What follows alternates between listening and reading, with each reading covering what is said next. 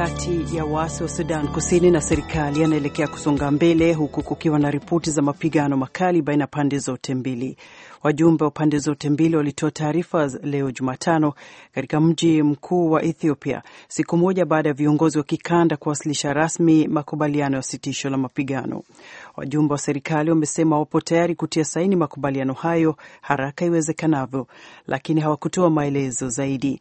Waasi wameeleza kuwa kikwazo kinachobaki ni kuendelea kuzuiliwa kwa wafuasi wao na serikali ya Sudan Kusini.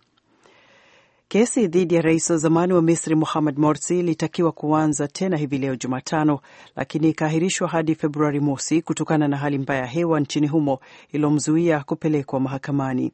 Kesi yake inasikilizwa katika chuo cha polisi mjini Cairo, lakini Morsi anashikiliwa katika mji wa Alexandria, yapata kilomita 175 ambako ukungu mzito ulizuia helikopta yake kuondoka leo Jumatano.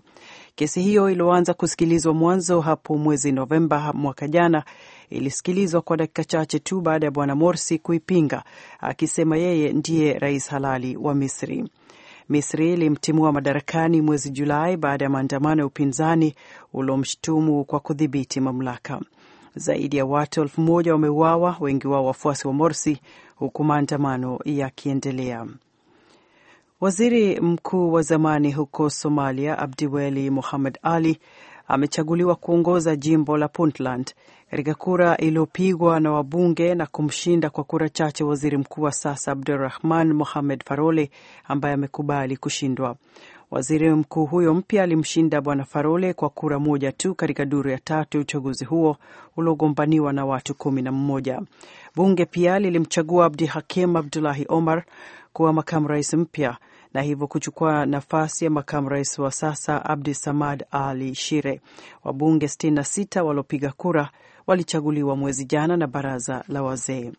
Unaendelea kusikiliza habari za dunia kutoka hapa idhaa ya Kiswahili ya Sauti Amerika, Washington DC. Waasi wa Siria wamedhibiti makao makuu ya kundi lenye ushirika na Al-Qaida katika mji wa Alepo ambalo linataka Siria iwe taifa la Kiislamu, huku kundi hilo likipambana vikali na upinzani. Kundi la kutetea haki za binadamu la Siria linasema waasi hao wa Kiislamu walichukua udhibiti wa kituo hicho leo Jumatano katika mji wa kaskazini kutoka kwa taifa la Kiislamu la Iraq na Levant, kwa kifupi ISIL.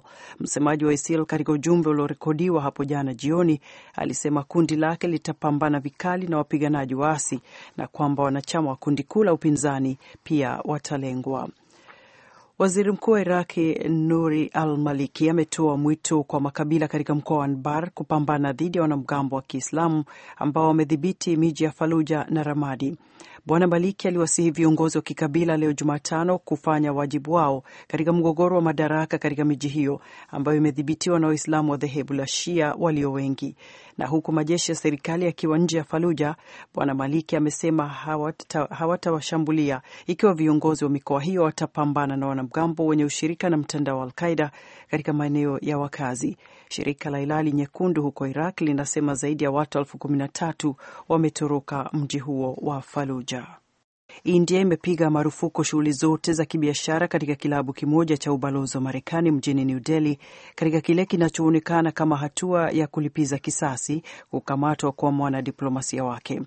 Wizara ya mambo ya nje ya India imetangaza leo Jumatano kuwa Januari 16 ndo siku ya mwisho kwa wanadiplomasia wa Marekani kuruhusu maafisa wasio wa kidiplomasia kutumia kilabu hicho. Wanadiplomasia wa Marekani na wataalam wengine kutoka Marekani hulipa maelfu ya dola kutumia kilabu hicho kwa shughuli za kuogelea, kujiburudisha na michezo mingine. Mwanamichezo mashuhuri wa Marekani ambaye zamani alicheza mchezo wa vikapu Dennis Rodman aliongoza wananchi wa Korea Kaskazini kumwimbia wimbo wa Happy Birthday kumtakia heri njema kiongozi wa nchi hiyo Kim Jong Un kuadhimisha siku ya kuzaliwa kwake leo Jumatano, kabla ya mchezo wa vikapu uliopangwa kufanyika mjini Pyongyang. Rodman na wachezaji wengine wa timu ya kitaifa ya vikapu kutoka Marekani wanaitembelea nchi hiyo iliyotengwa na yenye umaskini mwingi kama kile kinachoitwa ziara ya kidiplomasia ya mchezo wa vikapu, ziara ambayo imeshutumiwa na wengi Marekani. Walioshuhudia walisema umati wa watu elfu kumi na nne walipiga makofi katika ukumbi wa Pyongyang, huko Rodman akiwa na furaha alipoanza kumwimbia Bwana Kim, kiongozi wa serikali iliyoshutumiwa sana duniani kutokana na rekodi zake mbaya za ukiukwaji wa haki za binadamu. Hali ya hewa Marekani yaelekea kuboreka baada ya siku kadhaa za baridi kali ambayo ilitishia maisha ya watu, huku vipimo vya joto vikishuka kwa kiwango kikubwa. Hali ya hewa inatazamiwa kuwa bora zaidi kufikia hapo kesho Alhamisi, na joto kuongezeka kufikia kiwango cha majira machipuko ifikapo mwishoni mwa wiki. Kuimarika kwa hali hiyo ya hewa ni habari njema kwa mashirika ya ndege ambayo yamelazimika kufuta safari zake za ndege elfu kumi na moja katika muda wa siku nne zilizopita. Baridi hiyo kali pia ilivuruga uchukuzi wa njia za treni na kulazimisha maafisa kufunga shule na hata vifo vya watu ishirini kuripotiwa kote Marekani.